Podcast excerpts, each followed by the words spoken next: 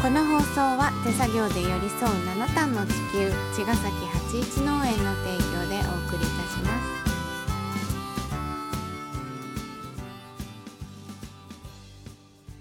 八一農園園長ゆうですファーマーキラです。八一オーガニックラジ オ、本日もよろしくお願よろいしましす。くお願いします寒いの寒い寒いねはいあきらくんあの、うんオーガニック給食ってうん、ちょっと最近よくうん、聞くでしょうん、うん、あれどう思いますかねいいんじゃないでしょうか。っていうのとも思います。純な粋んに。かあの、う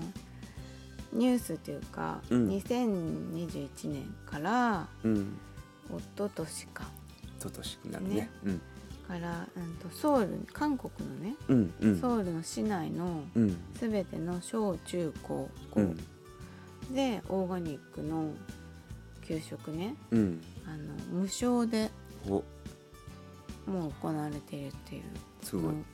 私最近知ったんですけうど、ん、国を挙げてですね。うんもうその市内ねもうソウルなんあーてソウルの市そうそうかでもソウル首都首都が東京がすべての学校がオーガニックになったうんみたいな感じみだたいね。な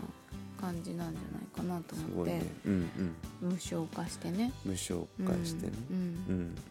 そソれでウすルごばっかずるいっいてなんじゃないのでもまあそれでソウルやってんだからうちもやってよみたいなねなになっていくよねやっぱりね、うんそれはそれでいいからさうんねうんなんかうんどう思う、そのオーガニックのうん軽食ってういうんことに関していや給食自体がうん、まず喜ばれるでしょ、中学校とかさ茅ヶ崎もうんあそうだよね給食にしてってずっと言ってるけど、もうそっからだもんねな 確かにならないから、お弁当でねオーガニック云々の前 に確かに給食でも喜ぶあそ人うかがそうかそうだよねいるんじゃないかな、うん茅ヶ崎はって思ってて、うんそうでそれがまたオーガニックで無償ってなったらもう泣いて喜ぶんじゃないかなっていうんうのと、そうだよね一方うん生産側のことも考えると、うんまあでも有機農家さんは茅ヶ崎にいるし、うんで小学校って結構まああるから、うんそれ全部の学校がね、うんえー、とオーガニックになるよってなったら、うんやっぱり生産者がもうあの総出でっていうか、うんうん毎日なんだってで子供たちの数もねうん多いしでまあえっ、と栄養士さんと多分、うんね、お話し合いになってどういうものを作るかとかなってくるかもしれないから、ね、そういったちょっと計画的なうん作付けをしたりとそうだかよねん、仲間でそれを持ちあの手分けしてとうんかうんなって、でまあきないことないとうん思うよね地域のその有機農業っていうのは、うんあの活性化するし、うん新規就農者とかも、まあ、求められてくるんじゃないかなとは思うんだけど。うん僕は市役所とかもこうやって行きながらうんあのいろんな話をするんだけうど、んと一方そのなんだろうなやっぱり観光農業うんがやっぱ主流にあって、うんうん観光農家さんの方が多いからね、うんやっぱりそのちょっとなんだろう新規ししかも有機の新規就農者っていうのはあんまりなんか好まれてないみた いなうん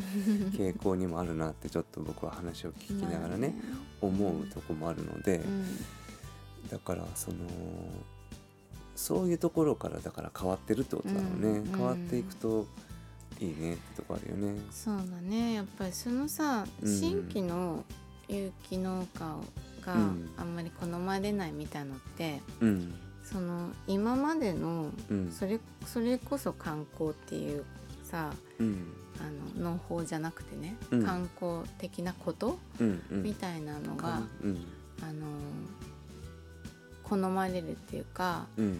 もうそのままでいたいのにうんいろんな違うこと新しいこととかが入ってきてうんなんかガチャガチャ面倒だよっていうことだと思うのね、うんでもそれはさその変わりたくない人たちがうん変わりたくないだけでうんやっぱりそういう必要があって変わっていってるわけだからさ世の中って、ねうんだからその人たちにちょっと都合悪いかもしれないけど、うんでもやっぱりそのじゃあ農業うんはあの今こうやってさ給食とかでもうんオーガニックにしたいっていうニーズがさうんあるわけだからうんそういうふうに変わっていくことってうんいいことなわけじゃんいいことだニーズうんねうん沿っててうんだからもうそこはそっちで乗り越えてもらうしかないよね と思うのとうんあとはやっぱりその韓国のねニュース見た時にうんあの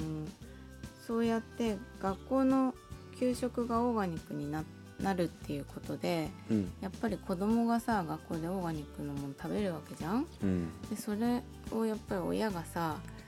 あのそういうこと意識するよねそうだねそう家の食べ物も、ああそうだうね、ん、せっそかくう学校でオーガニック食べててお昼ご飯良くなったからそうねうんん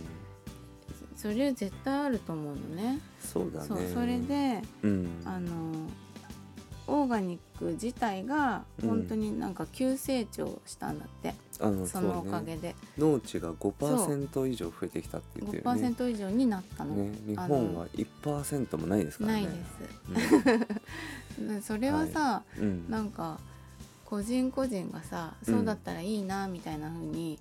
思ってたけどうん変わらなかったことが、現実給食うんがそれに変わったことでうんそっちも変わっていくっていうことが起きたわけじゃんうんとだと思うんだよね。うんうん、だからなんかそうやっていい方に変わるうんきっかけみたいなのにもなるしうんあと私この間お豆腐屋さんとかのさおじいちゃんのとこに行かせてもらって、うん意外とこれは茅ヶ崎だけのことだけどうん知ってるのはねうんあの給食のさタンパク質とかさうんそういう栄養士さんがこの期間はどうやって栄養を取らせようかって考えてくれてるうんのねうん学校給食のうんメニューをね。で冬の間は子どもたちのタンパク質うんタンパク源うんをお豆腐にしてるんだってうんうんだから、えー、と5月ぐらいまでって言ったかな、うんまあ、割とその本当にさ小さい地域の,、うんあの豆腐屋さんたちがうん何軒か頑張って、あの茅ヶ崎のうん給食用にお豆腐を作ってるわけよ、手作りの手ね作りの。うんなんかそういうのってすごくさみ地域密着っていうか地元の、うんなんかあそういうことしてくれてんだってし初めて知ってさうんなんか給食のためにおじいちゃんたち一生懸命作ってたのう、んねうんうんそうだからなんかそういうすごくミニマムなうんあの関係性でうん給食とかって決められるんだなと思って、ねフードマイレそーうジめちゃ近いしね深いしうだんから本当にさ野菜もうんそんな感じで有機農家とつながってあの給食やっていくってなったらさっき秋谷君が言ったみたいにうんじゃあそれ用に作付けしようっていうことをうん農有機農家の間であの相談してさうんあの給食に足りるように賄えるようにうん僕たちは何を作るしうんじゃあ私たちは何を作りますみたいなことでうん成立ししそうだよなと思ったんです。そうだね、うん一つの制度がそこに経済を動かすうんレベルまでなるし、うんそれは環境の再生にもつながり、うんうん、そして人々の健康につながり、うん、まあ、有機農業で、まあね、土壌とかも良くなっていけば、うんうん、あらゆる生き物の健康にもつながるので、うん、と思うといいよねいいよね。んうんまずは給食からです ね茅ヶ崎ははいじゃあまた明日。はいまた明日。